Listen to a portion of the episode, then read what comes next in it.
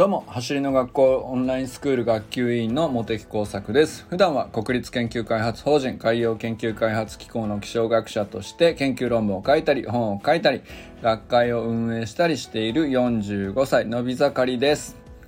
今日は成果イコールテクニック×自己分析力×フィジカルという方程式ということについて話してみたいと思っております。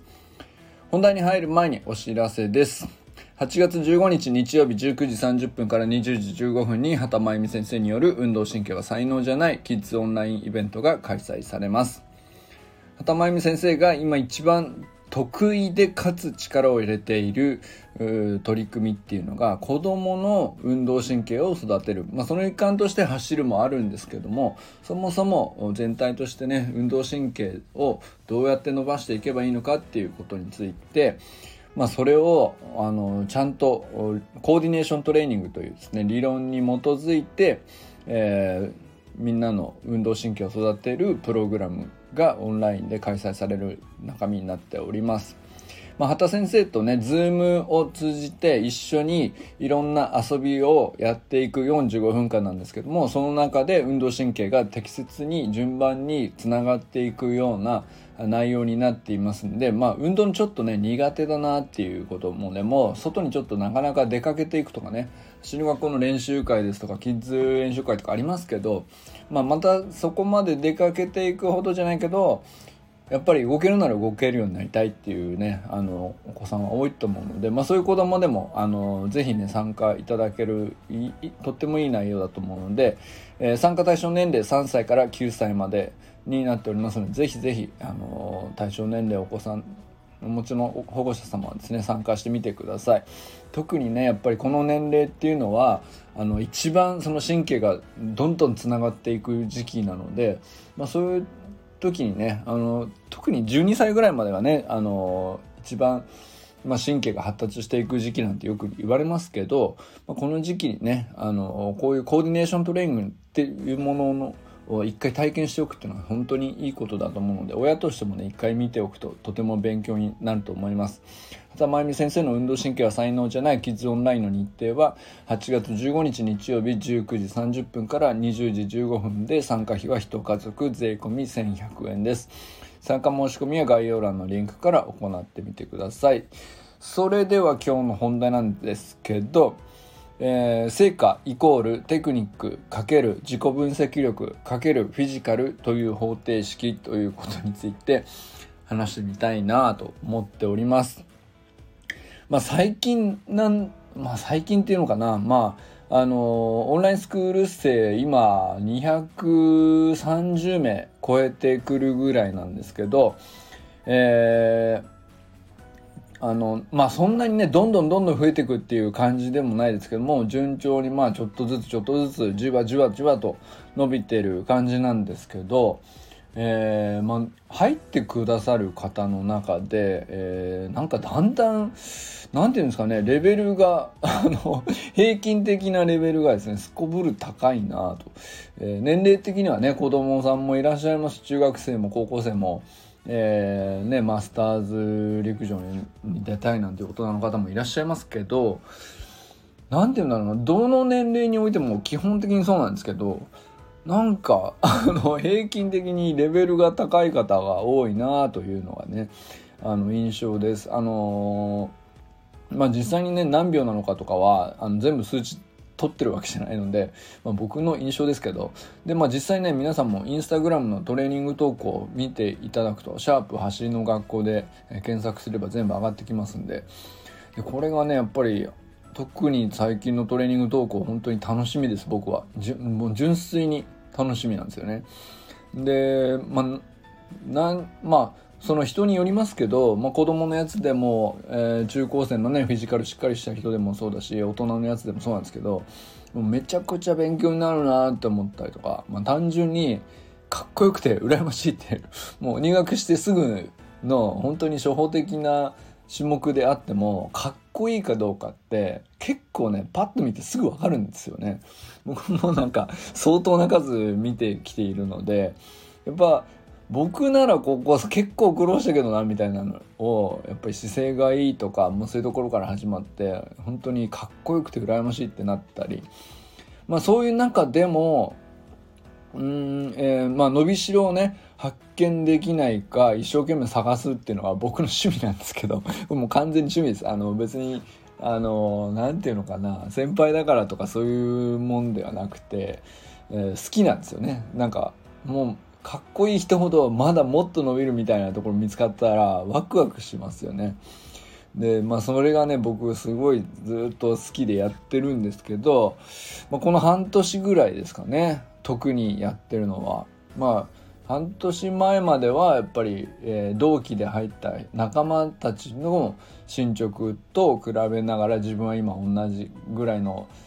うん種目をやりながらああ彼の方がやっぱりすごいなみたいな感じで見てましたけど、まあ、種目や取り組むトレーニングの種目的にはねあの僕が1年前にやってたことみたいな感じなので、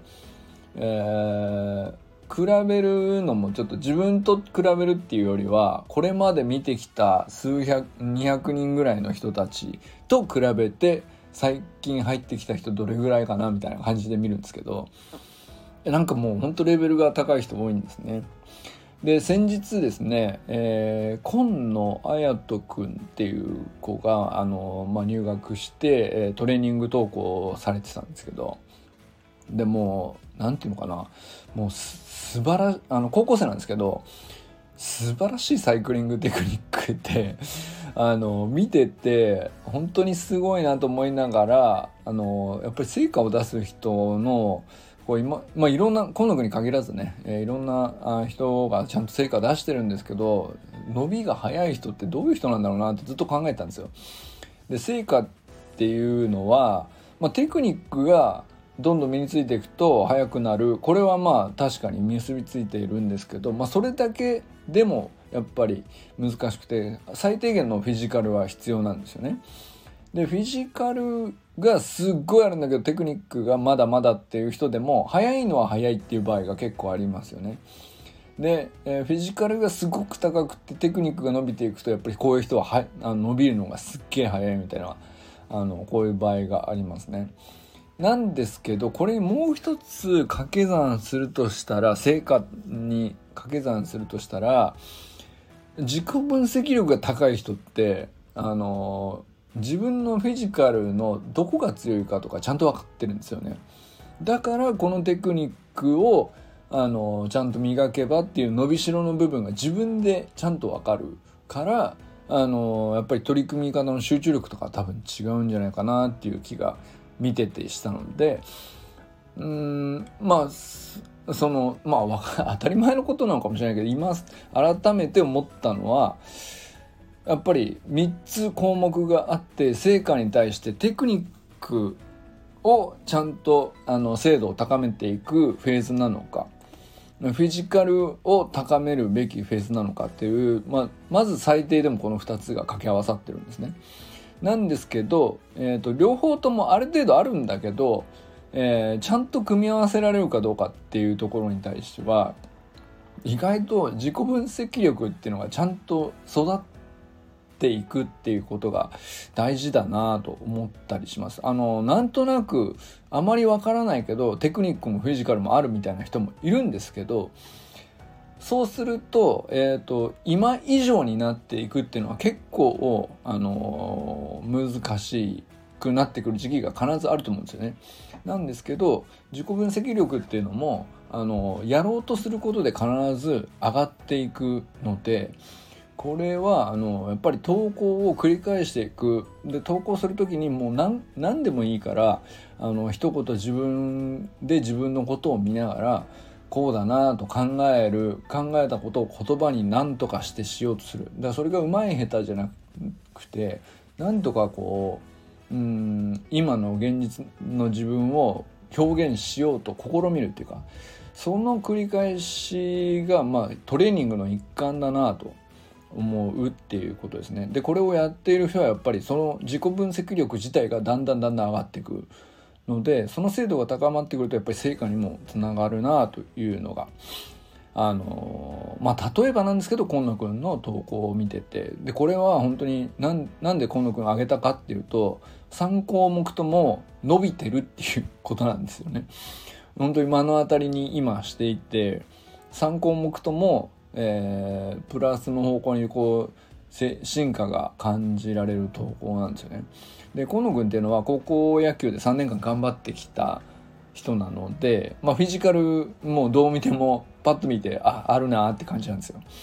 でまああのサイクリングとかまで進んできてるのでテクニックも今伸び盛りって感じなんですね。でなおかつじゃあそこに加えてどうやってタイムを伸ばしていこうかっていう時期に入ってると思うんですけどあの投稿の時の言葉をどうやって作るかで、えー、自己分析力っていうのは多分あのこれから今伸びていく段階にあるんじゃないかなと思うんですけど非常にだからそういう意味では3項目とも、あのー、伸びしろが全てあってだからそういう人は本当にあの絶対伸びるって見えてしまう感じですね。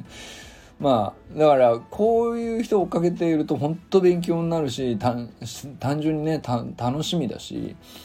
本当感動しますね。まあ、なんか、うん、そういうふうに自分を磨こうとしてる文章っていうのは伝わってくるのであの単純にねフィジカルだけっていうよりも、まあ、そういう